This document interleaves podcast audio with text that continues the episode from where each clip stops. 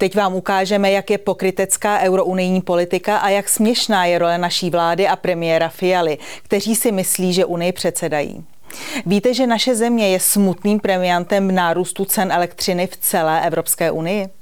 Víte, že Brusel dal Německu zelenou k masivní podpoře firem, o které premiér Fiala tvrdil, že je Evropská komise nepřipustí a která může zásadně poškodit českou ekonomiku.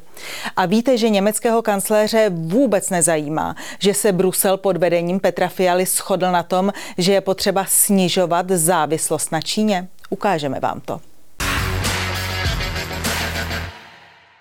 Máme pro vás tři konkrétní příklady eurounijního pokrytectví. Bohužel za předsednictví naší země. Případ první. Ceny elektrické energie. Podle Evropského statistického úřadu v první polovině letošního roku vzrostly nejvíce ceny elektrické energie pro domácnosti. Víte kde? Ano, v České republice. A to o celých 62 v zemi, která se chystala na předsednictví Evropské unie a která spoléhala na celoevropské řešení. A víte, že jsou v Evropské unii země, kde ceny elektrické energie klesly? V Nizozemsku dokonce o více než 50% A klesaly i ve Slovinsku, Polsku, Portugalsku a v Maďarsku. Podle odborníků je zatím skutečnost, že jsme až do loňského roku měli relativně levnou energii. A samozřejmě tolik kritizovaná přítomnost českých obchodníků s elektřinou na Lipské burze. A proč mají domácnosti v některých zemích elektřinu naopak levnější než loni? Energetický expert Michal Šváb to vysvětluje tím, že vlády těchto států přijaly národní řešení a nečekali na řešení evropské. Ale naše vláda ta to nedělala. To je uh, dominantně uh, národní problematika. Já to říkám opakovaně už několik měsíců. Uh, jakoliv jsou proklamace o celoevropském řešení vždycky politicky asi fajn, tak realita ukazuje, že vždycky je národní potřeba bližší. A podle mě je to i v pořádku. Já nemám německé nebo jakékoliv jiné evropské vládě za zlé, to, že se stará o svoji zemi, o svoje odběratele, o svůj průmysl. Myslím si, že by to měla dělat každá vláda v Evropské unii. Připomínám, že už v prvním pololetí Fialova vláda spoléhala na nalezení společného evropského řešení cen energií. A výsledek? Naše země je premiantem v nejprudším nárůstu cen v celé Evropské unii. Mimochodem je zajímavé, že informace o nejvyšším nárůstu cen elektrické energie v prvním pololetí právě v České republice si naše média povšimla jen okrajově. Že by se to vládě nehodilo? Případ druhý. Podpora ekonomiky v době rusko-ukrajinské krize.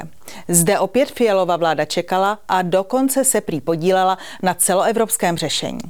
Ve chvíli, kdy německý parlament schválil injekci 200 miliard eur pro německou ekonomiku, hovořili odborníci o zakázaném dopingu, který může poškodit ekonomiky sousedních států, včetně té naší.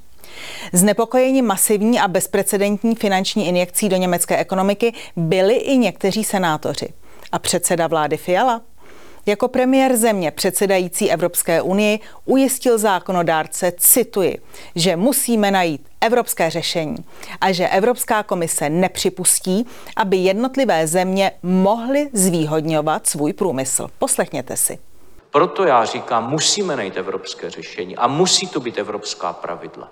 Pokud se dostaneme do soutěže národních rozpočtů o podporu našeho průmyslu nebo průmyslu v jednotlivých zemích, tak si odpověste na otázku, jak to dopadne. A nejde jenom o Německo, Rakousko, Nizozemsko, mohu vám na spoustu zemí, které jsou schopny dát násobně víc peněz, než prostě to umožňuje rozpočet České republiky. A dopadneme špatně. Takže evropské řešení je potřeba.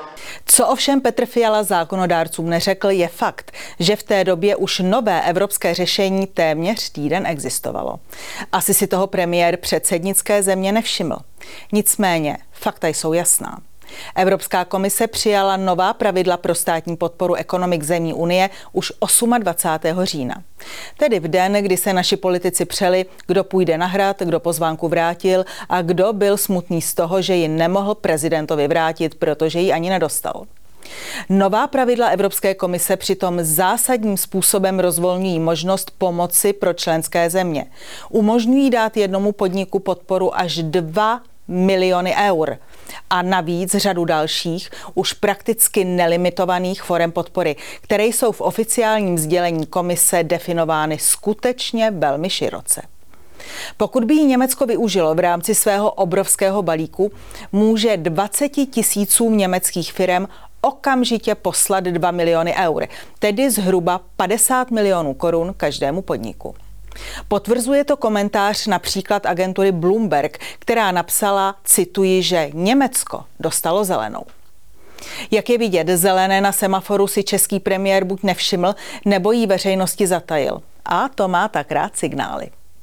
Případ třetí. Čína.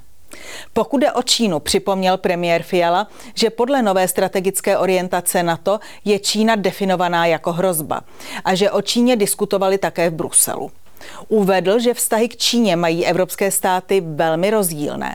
Nicméně, v určitých záležitostech podle premiéra předsedající země nastala schoda.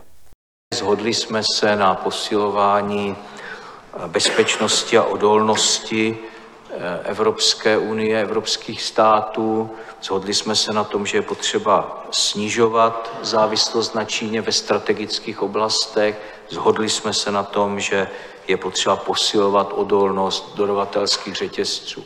To říkal premiér České republiky senátorům v den, kdy do Číny zamířil německý kancléř Olaf Scholz. A jak tvrdí experti, Scholz v Pekingu podkopával Evropu. Tak co myslíte? Existuje evropské řešení pro ceny elektrické energie? Existuje evropské řešení pro podporu ekonomik? A existuje evropská schoda na potřebě snižovat závislost na Číně, jak nám to všem tvrdí premiér Fiala?